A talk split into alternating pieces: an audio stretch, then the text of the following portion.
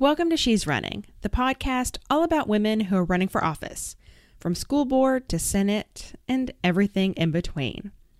I'm Emily Jackson, and today I've got a great guest, Jinyoung Lee England. She's running for a special Washington State Senate seat, one that was tragically left empty, but she's more than up for the challenge of filling in. I don't have a big intro today. I just want to ask that you please keep everyone in the Gulf Coast of Texas in your thoughts. And if you can, please donate.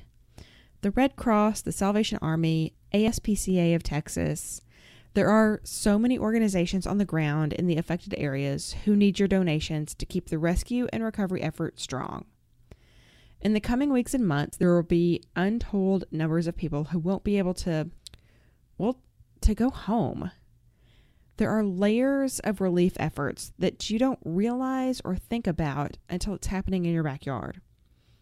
As I've mentioned, I work in the nonprofit sector in Dallas, and while we are nowhere near the center of the destruction, organizations all over the Metroplex and further, in Austin and San Antonio and Waco, they're all preparing to help in any and every way possible. It's Well, it's it's been emotional and heart-wrenching and heartwarming all at the same time to even be peripherally involved. Okay, now the last thing I want is to make this disaster about me and about how I feel. Ugh, gross. Don't do that. Don't be that person. It's gross. Here's an idea. Every time you find yourself on the verge of posting about how disaster has made you feel, and you are at least one hundred miles away from said disaster, donate five dollars instead. Think of it as a karmic Hail Mary.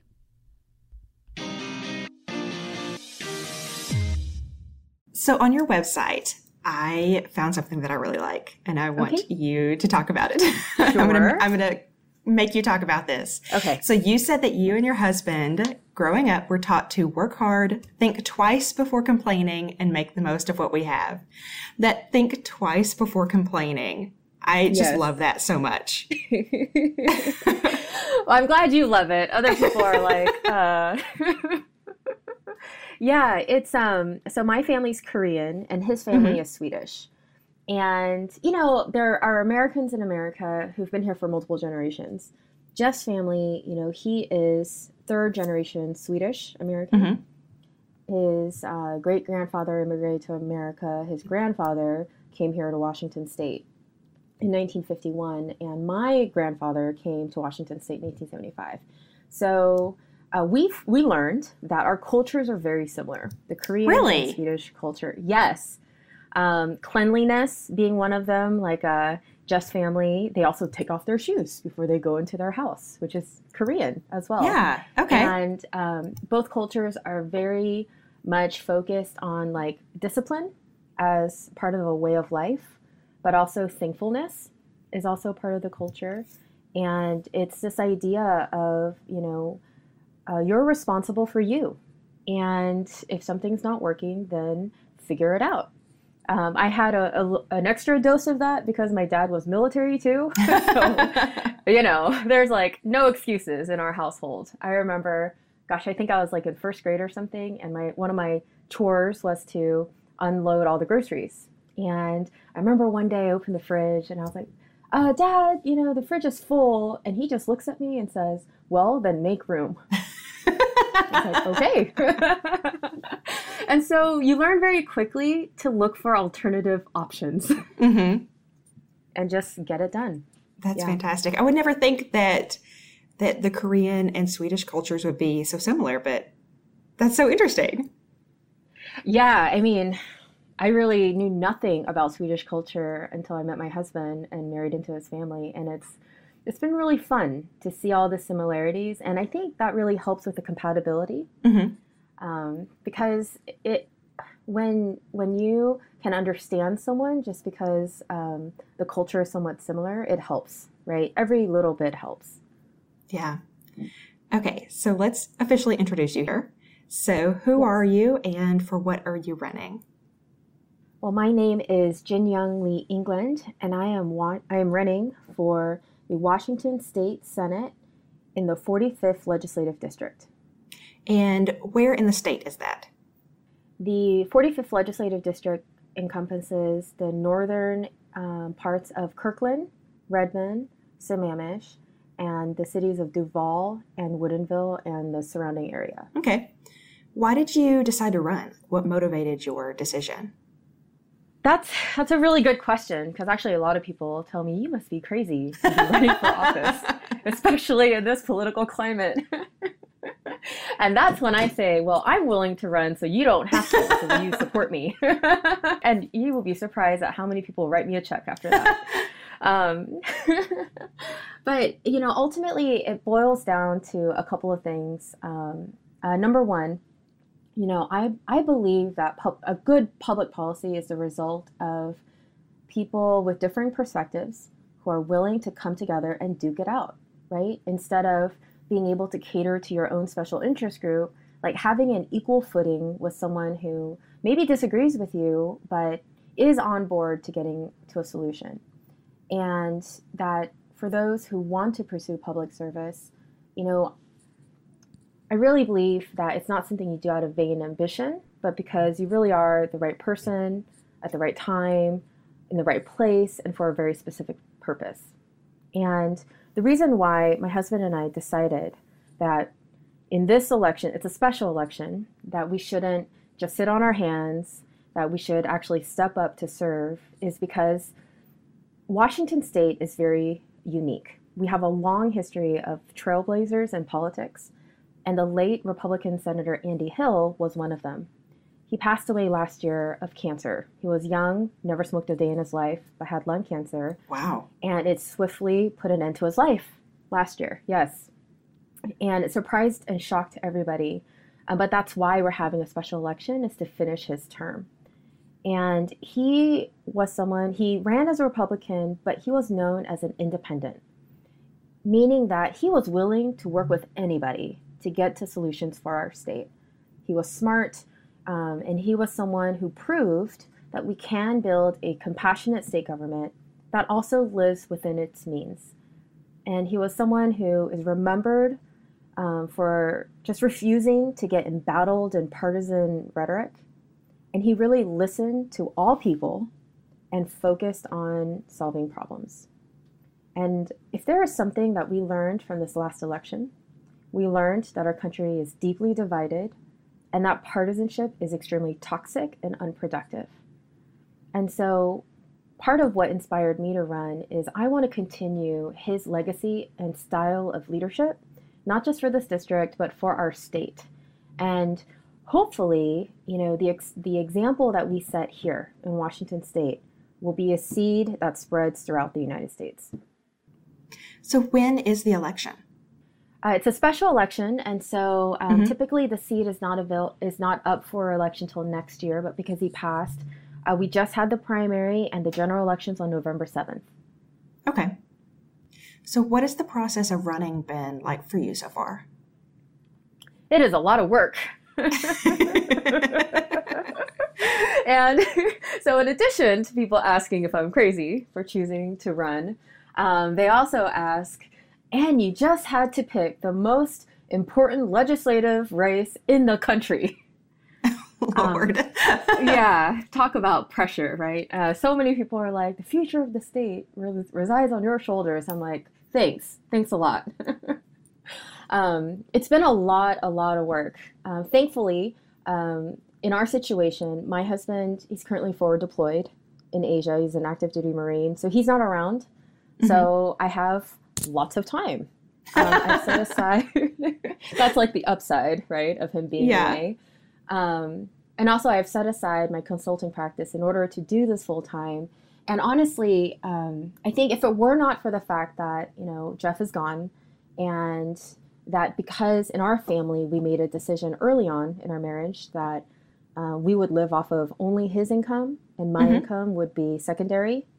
Uh, meaning that my income would, you know, pay for extra savings and investments and, you know, that fancy trip that we do once in a while, but we didn't need it to live. I am free to make certain choices. That doesn't require me to bring in a lot of income. And because of that, we're able to make this choice. Um, and because I have the support of our families here in Washington, but also um, just so many people across our state, it makes it possible. I mean, I don't know if I could be doing this if I didn't have so much support behind me. What obstacles have you faced? Well, it definitely is, it makes me sad that I am doing this alone. I mean, mm-hmm. aside from my family and our supporters and our friends who have been incredible, um, you know, I do wish that my husband was here so that we can share this experience and he could be a part of, of this whole process. But, you know, I learned my husband would rather be forward deployed than doorbelling. So it works out. You know, he'd rather be uh, defending our our country from afar. Mm-hmm. And and my role is and has always been the home front. You know, what could I do to make sure that everything is stable and working here at home? So I think that has been hard. Um, I think also, uh, you know, I'm a millennial, and so I just maybe naturally am more optimistic about our future. And um, I, I have been disappointed with uh, some of the press because um, there seems to be a double standard that I'm experiencing. And I thought I thought that wouldn't be the case, right? Because I am a millennial, I'm um, from an immigrant family, I'm also a minority, and I'm also a woman, and I thought, surely, surely there'd be fair and objective reporting, but what we've experienced so far um, is a bias. And I think that's really unfortunate because I believe the media can be a powerful tool for or against democracy. And it makes me personally sad when I see uh, certain media outlets only, only take one side. Mm-hmm. Yeah, it's tough because, you know, I'm also a millennial, and, and you want to think that, you know, I'm I'm doing the right thing, so obviously people are going to be on my side. But it's just, I don't know, heartbreaking. Well, I, yeah, well, and I don't think it's necessarily I believe I'm doing the right thing. Yeah. Um, but there's always more than one side to an issue, right? Mm-hmm. And um, like I went to the University of Washington, and my degree was in comparative history of ideas, and that degree trains you to look at an issue from all of its various perspectives, from a historical perspective, from a economic perspective, from a um, social perspective, from a religious perspective, to know that every issue, that every event in history has more than one perspective, right? And and that's so important for people to, I think, to learn and understand and exercise in your daily life, especially as we become more diverse Um, and more globalized. So what are your core issues? Well, the core issues um, that I'm identifying as I go door to door um, are is this overlying feeling in our state that we have a lot of people who are compassionate and generous but can't balance a checkbook. Okay. And that applies um, to our state government, where um, one one part, so a little bit of Washington state um, political history. Uh, we have had Democratic governors since nineteen eighty-five. Um, and for the majority of the last thirty years, we've had one party control of our state. And it wasn't until Senator Andy Hill, the senator from, from our district, was elected um, with, a, with a wave of other King County Republicans um, that we were able to That, well, not we, because I wasn't a part of it, but they formed, along with Democrats, something called the Majority Coalition Caucus.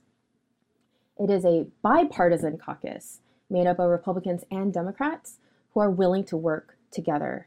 And I don't, I mean, I, I've never heard of any other caucus like that existing in the nation. Yeah. Um, and I wouldn't be surprised if Washington State was, again, a trailblazer, right, in politics in that regard. Um, but they, so Andy Hill was a part of this majority, this bipartisan Majority Coalition Caucus in the state Senate. And what they did was they set aside um, kind of the, the partisan party differences and said, okay, let's identify the problem, let's identify what the end goal is, and let's talk about how we can get there. And what we learned that during those those six years that the Senate was led by this Majority Coalition Caucus, um, under specifically Andy Hill's leadership, because he was chair of the Budget Committee, they were actually able to increase education funding and lower college tuition without raising taxes. Really? Yes. That's amazing. Now, in part, they had, no, I, I know, it, it's amazing. And it's it just proved that, you know, if you're willing to set aside your party differences and work together, I mean, really work together, it doesn't mean everyone's going to win all mm-hmm. the time, but it does mean that everyone around the table will have to make compromises and will have to um, work, actually do the work of getting to a solution. Um, and that kind of that kind of sentiment in our state specifically um, exists, where, you know, people are willing to pay their taxes. They just want to know it's being spent wisely, right? And they don't buy the argument that, oh, we just need more revenue. You know, people, especially in my district, are more highly educated, are more fiscally savvy um, and smart. And if, if you want more money out of them, they want to know, how is this being spent? Is it going into a general slush fund? If you're um, adding more money to education, how is it impacting education outcomes? How is that? How are those dollars actually being spent? And that's the kind of, of leadership that I hope to bring to Olympia. You know, when I lived and worked in Africa for, for a nonprofit, again, there were a ton of people who um, loved the children mm-hmm. and who wanted to um, be a part of our feeding program or, you know, work in our, our clinic. But there there wasn't anyone who could put together an Excel sheet. And we had, I know, so shocking, right? Um, and we had a couple of, of people who were interested in donating money to the nonprofit to start a well drilling project, but they refused to give the money unless they saw a plan. Mm-hmm. And so here I am, I'm a twenty-three-year-old like graduate from the University of Washington, my first time in Africa, and the executive director of our nonprofit comes to me and says, "Can you write a plan?" And I'm like, I've never drilled a well in my life. But I, I just, you know, again, going back to like how my parents trained me, I just, I did the research, I put together a proposal, I showed them exactly um, how their money would be spent, and we provided updates along the way, and we, we won their trust, and they gave us the funds to start a water well drilling project. And, and that's the thing, like we, we want to help people, but there are smart ways to help people and not so smart ways to help people. Mm-hmm. So hopefully if I get elected this fall, I'll be able to bring some of that creative, innovative, and kind of can-do attitude, thinking, and and personality to the state Senate. You have such an interesting background. Like you just mentioned, you worked with a nonprofit in Africa, and then you would talk about the American Council of Young Political Leaders. And there's another yes. there's another group you um, were selected to to be with. Yes, the Council of the United States and Italy. Yes. Yes. So those are two um, bipartisan programs um, that are specifically geared towards identifying young people between thirty and forty mm-hmm. who ha- who are nominated, um, and then you have to go through an application interview process.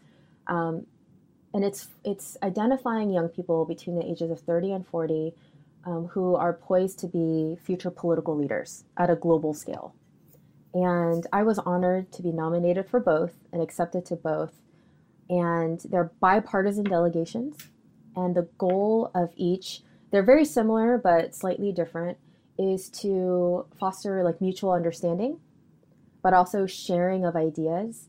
Um, and at the end of the day, really building relationships with people who are tagged, you know, by their country as future leaders. Mm-hmm.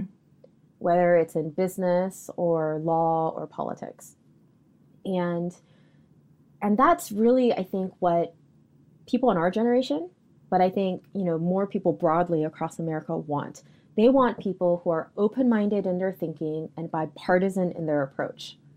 And that's that's my experience and that's my background, and that's what I hope to bring um, to our state. Um, and I hope to do that by not only winning, but also you know, dragging other people along with me, you know, already I'm already talking and trying to recruit other people to run for office because, you know, quite frankly, until more people like us take that leap of faith and, and decide to run, mm-hmm. then the parties will not change, right? The same people will run with the same ideas, and we need to inject both parties with new people, with fresh ideas, who are with the times, um, and just, just willing to be independent. What is your advice for someone who may be listening to this and thinking about getting involved with politics, like thinking about running for office? I would say, um, if you're a woman, don't wait for someone to ask you. Mm-hmm. Um, I know, you know, one of my really good friends, uh, she actually runs the Future Majority Project. Mm-hmm. It's a, a group that specifically um, recruits and helps women and minorities run and win local offices. And she tells this great story about how, you know, she'll go to a woman and ask her to run, and she'll be like, no, no, no, no, I, I can't. I'm not qualified. So then she'll like have to call the governor of the state oh, to call this woman and ask her to run, right? And then they have to like call, you know, someone in the administration, or they have to call a member of Congress to like convince this woman to run after, you know, she's already vetted her and knows she'll be a great candidate and a great, you know, whatever, legislator, secretary of state or whatever. But when she goes and talks to a man and she's like, hey, you know, you should think about running for city council. He immediately is like, yes, me for president. And it's just, um, I think part of the reason why we don't see more women running is because uh, we don't feel qualified. Mm-hmm. We feel that um, there must, surely there must be someone better. Um, but that's really selling ourselves short, because as women, we are more collaborative.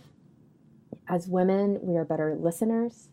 Um, we also, I think, have a, a a stronger sense for what is fair and have less of an ego, right? And so when we're at the negotiating table, you know, we're not going to be adamant about it has to be this way. We're going to look for solutions. We're going to look for a way for everyone to leave the room feeling respected and feeling heard. And so I would encourage women to, to just step up and do it. But not just any race, you know, be very thoughtful, because I, I really, I really think that um, political office, you have to be that right person, right time, right place, right uh, for a very specific purpose. And, and you know, in, in a way, it's kind of like getting married. You just know, you will know if you're the right person at the right time, um, at the right place for a specific purpose. And, and that will be confirmed by the people around you. So for example, um, in this race, again, I couldn't have, I couldn't be doing this if I didn't have the full backing of the Republican Party behind me. And, you know, as a Korean woman, the Korean community in Washington state are, are super encouraged, because in our state, there's this false narrative that if you're a minority, that you should be a Democrat. Mm-hmm. I have nothing against Democrats. Some of my friends are Democrats. Um, so it's, but, but that's a false narrative, right? And as a result, there are people who are unwilling to speak up or step up because they don't one hundred percent agree with everything that the party is pushing in their platform.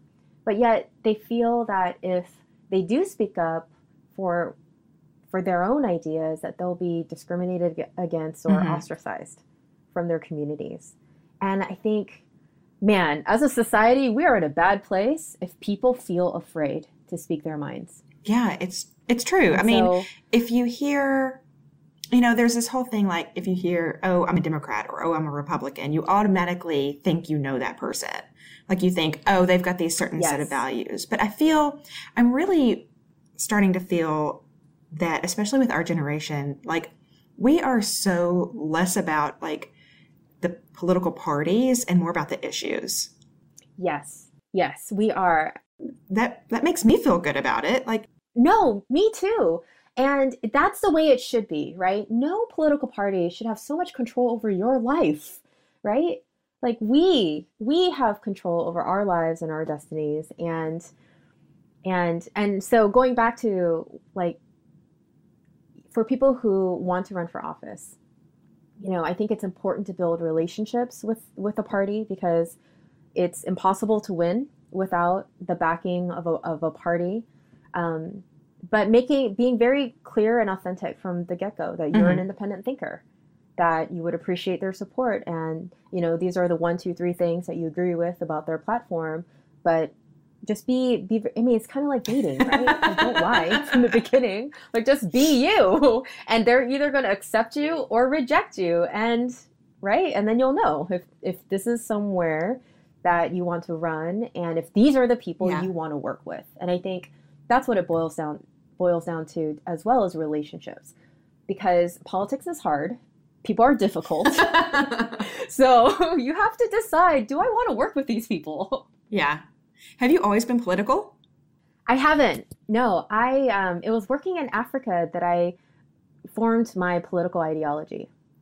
Um, as we were working with orphans and widows, you know, I just learned that, okay, there are some policies that either empower people to to move on from whatever circumstance that they're in, or other policies that really trap people in the circumstance that they're in. And that there are smart ways to spend money to help people and some not so smart ways. Mm-hmm. And so I came back to Washington State uh, more cons- fiscally conservative um, because, again, I just Washington State, State especially has a lot of compassionate, generous people who want to, like, save the world. Right. Mm-hmm. Um, but you got to be able to do that within a budget and you got to be able to show outcomes. So. Well, where can people find you if they want to get involved with your campaign? We have a website, jinyoung england dot com, J I N Y O U N G, England with a U dot com. Um, and we're in Washington State, and we we would love any support, though, you know, we, we do, most of our support comes from Washingtonians because of, of what's at stake mm-hmm. in our state. Um But also, you know, if there are other people who who want to run for office and um, just looking for someone to bounce off their ideas or or thoughts or fears, I'm really happy to talk to anyone who who sincerely wants to to be in public service. Well, great. Thanks for chatting with me. Yeah, no, thank you for your time. Yeah, that's right. Jinyoung is a Republican, the pod's first Republican candidate. Admit it, you liked her. You liked what she said and you thought she was great. Then you heard her say Republican. It's okay. Don't be embarrassed. It happens to all of us. I want to give a great big thanks to Jinyoung Lee England for chatting with me. She is quite frankly delightful. We had a great chat before and after the recording, and she thoroughly embarrassed me with how much she gushed about the podcast. When my husband's out of town, I spend all day on the couch with my boo Netflix. Meanwhile, she's up in Washington running a state Senate campaign by herself. I have so much to learn from all of these Lees.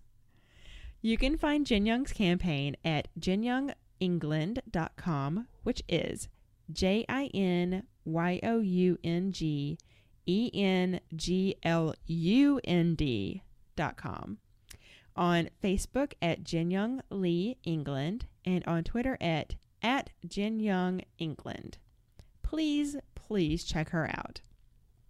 And you know the drill. The show is on Facebook, Twitter, and Instagram at at She's Running Pod. Subscribe to the pod on iTunes, Google Play, Apple Podcasts, all that business. All right. Thanks for listening. I'll talk to you soon.